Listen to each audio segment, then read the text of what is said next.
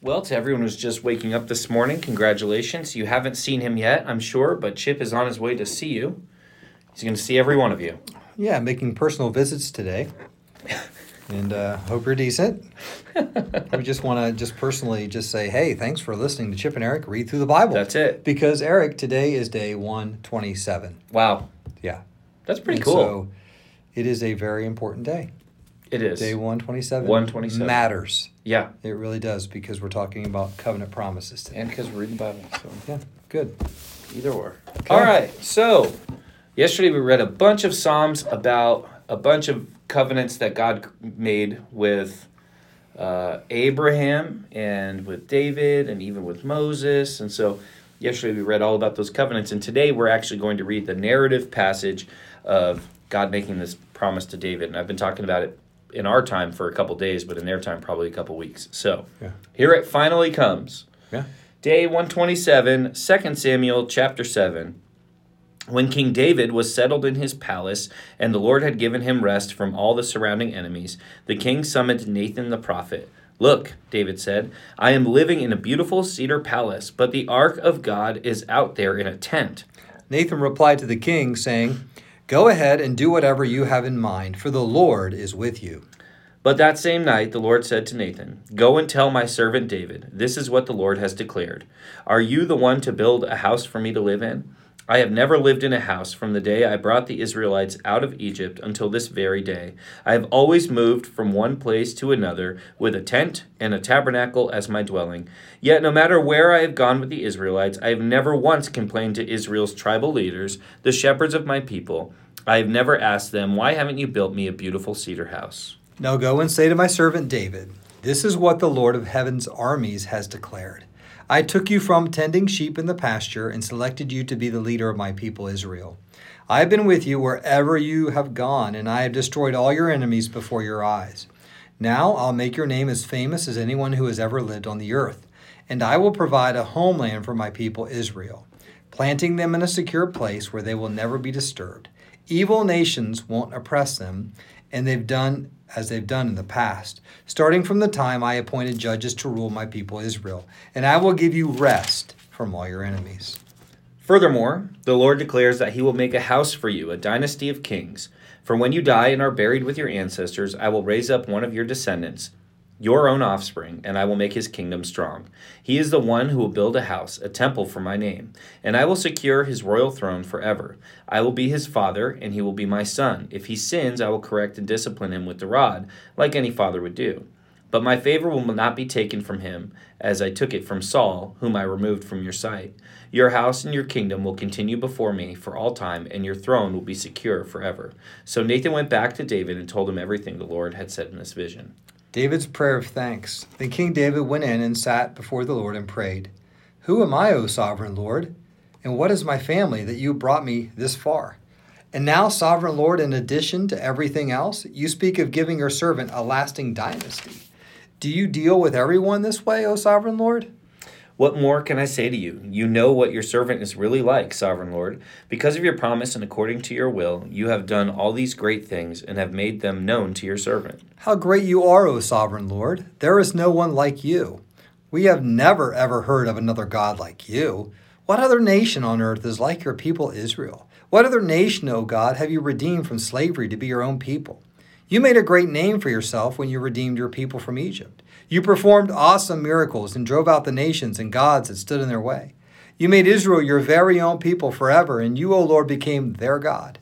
And now, O Lord God, I am your servant. Do as you have promised concerning me and my family. Confirm it as a promise that will last forever. And may your name be honored forever, so that everyone will say, The Lord of heaven's armies is God over Israel. And may the house of your servant David continue before you forever.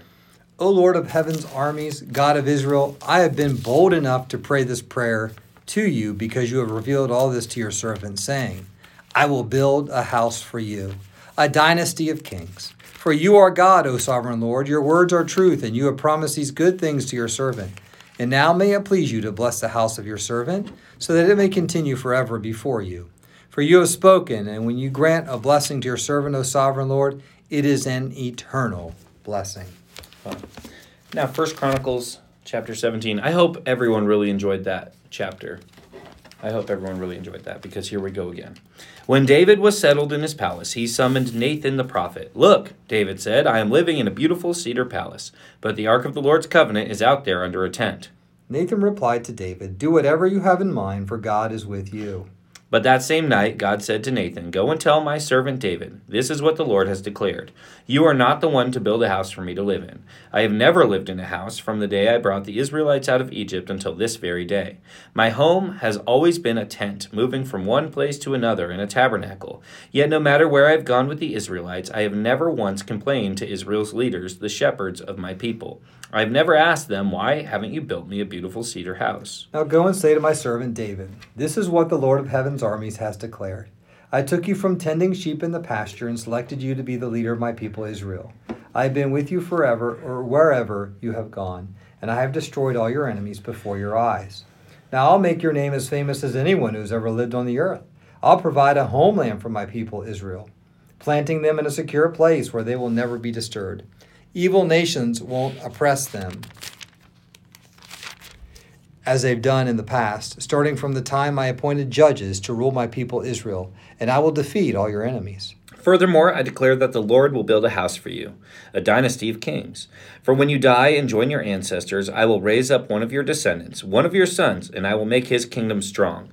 He is the one who will build a house, a temple for me and I will secure his throne forever. I will be his father, and he will be my son. I will never take my favor from him as I took it from the one who ruled before you. I will confirm him as king over my house and my kingdom for all time, and so his throne will be secure forever. So Nathan went back to David and told him everything the Lord had said in this vision. David's prayer of thanks. then King David went in and sat before the Lord, and he prayed this Who am I, O Lord, and what is my family that you have brought me this far? And now, O God, in addition to everything else, you speak of giving your servant a lasting dynasty. You speak as though I were someone very great, O Lord God. What more can I say to you about the way you have honored me? You know what your servant is really like. For the sake of your servant, O Lord, and according to your will, you have done all these great things and have made them known. O Lord, there is no one like you. We never even heard of another God like you. What other nation on earth is like your people Israel? What other nation, O God, have you redeemed from slavery to be your own people? You made a great name for yourself when you redeemed your people from Egypt. You performed awesome miracles and drove out the nations that stood in your way, or their way. You chose Israel to be your very own people forever, and you, O Lord, became their God. And now, O Lord, I am your servant. Do as you have promised concerning me and my family. May it be a promise that will last forever, and may your name be established and honored forever, so that everyone will say, The Lord of heaven's armies, the God of Israel, is Israel's God. And may the house of your servant David continue before you forever. O my God, I have been bold enough to pray to you, because you have revealed to your servant that you will build a house for him, a dynasty of kings for you are God, O Lord, and you have promised these good things to your servant. And now it has pleased you to bless the house of your servant, so that it will continue forever before you. For when you grant a blessing, O Lord, it is an eternal blessing. Mm-hmm. Awesome. Okay. I like the fact that we read that twice. I do too. Yeah, we didn't skip it like some Chip and Eric's would do. Oh, like Chap and Derek? yeah. Yes. We went after it. We did, and it was good. Very good. Yeah, Great very passage. important. Very, yep. very pivotal. Kind of a game changing passage. passage. It really, really. Is. I mean, it didn't change God's plan, but it's no. a game changer for us to understand it this way. It's a game changer. Yeah. Sure is. So, what do you think, Chip? Yeah, I really liked. You know, um, you know. So you had um, Nathan rel- uh, relaying to David, and then David, you just kind of expressing his his gratitude and his thanks and his praise to God for all these things. And um, I think coming out of that, you know, it's one thing to say thank you um, with our mouth. It's another thing to say thank you with your life. Mm-hmm. And so David, you know, makes that claim, and he says, "Now, O Lord, I am your servant." You know, basically, you know, I'm there, you know, to serve you because of what you've done for me. And and I think that's what um, really challenges me, you know. So I want to serve God because of what He has done for me. Mm-hmm. It's a way to say thank you, you know, and I say thank you to God and I praise Him for all kinds of things salvation, forgiveness, you know, all that stuff. Um, but I've come to learn too that, and David's the example, you know, you know, I am your servant. you know, you've done this for me. I am here, you know, to live my life to say thank you for what you've done for me. And I think we can all do that. So your your your words are an act of thanks, but also your your acts of obedience, mm-hmm. your your service, you know, the things you do for other people can be done, you know, ultimately it's for God and what he's done for you. And and we do it in a way that doesn't bring attention to ourselves, but it gives praise and honor and glory to God for who he is and what he's done. So I say this, you know, many times, you know, it's all for you, all because of you, mm-hmm. because we are his servants. It's awesome. It's a takeaway. I love that. Yeah. I love that. I also love that he says um, both times it's recorded, mm-hmm. uh, you know what your servant is really like. Yeah. And it's pretty cool that, you know, all of these failures that we are going to see in David, God God knew they were in there. He knew. And David knew they were in there because he's expressing that to God. Hmm. So true. Pretty awesome. But yeah, the the whole the instinct of God tells David, "You're going to be the greatest," and David turns around and says, "Then I'm a servant." Yeah. And then later, what Jesus is going to say is, if you want to be the greatest, you have to become a servant. Yeah. So, like, just that instinct of David's to know mm.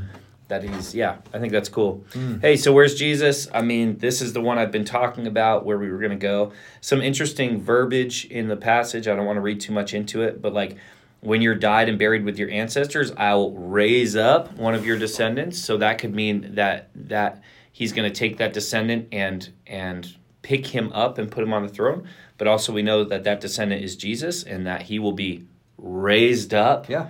as we're about to celebrate Easter. Uh, I'll make his kingdom strong. We know the kingdom of God is is powerful, um, and nothing can overcome it. Gates of hell won't prevail against it. Mm. Uh, he's the one who'll build a temple for my name. We are indwelt by the Holy Spirit and become his temple by the name of Jesus and the work of Jesus on the cross and in the empty tomb. Mm. Secure his royal throne forever. Jesus had no children, and so it, the throne ends with him. He yeah. is the king. That's the it. end. The Hard end. stop. Mm-hmm. Uh, I'll be his father, yes, and he'll be my son. And then, so that's that ultimate fulfillment. Talking this, this is about part of it's about Solomon because he's the one who's going to build right, the temple. Right, right, sure. Right? But the ultimate fulfillment, there are claims in here that can't possibly be true of Solomon. Like Solomon's still, he's dead, so he's not on the throne forever, right? Mm-hmm. So um, the ultimate fulfillment is Jesus. And so we jump back to Solomon if he sins, I'll correct and discipline him with the rod. So this isn't a statement that Jesus could have sinned. Rather, it's about Solomon. Yeah. So it's going back to the initial fulfillment of that. So love that. Love that passage. Love the instinct of yeah. David to know that the greatest is a servant. Yeah. I think that's pretty amazing as well. It is. So yeah, that's where Jesus is in this passage. And okay. when we see how this kind of plays out, and we'll see it in the New Testament as well, um, hmm. David's in that lineage and it leads right down to Jesus. So very good. Pivotal passage today. Yeah. Very pivotal. Game changer.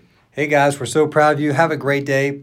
Please leave some comments, some just some encouraging words today. Yeah, do that. We could really use some. Yeah. Just you know, just say something encouraging. Yeah. And then um, we'll, and Chip gonna, will see you in a few minutes. Yeah, just be ready. He sounds. He sounds really sausage and bacon.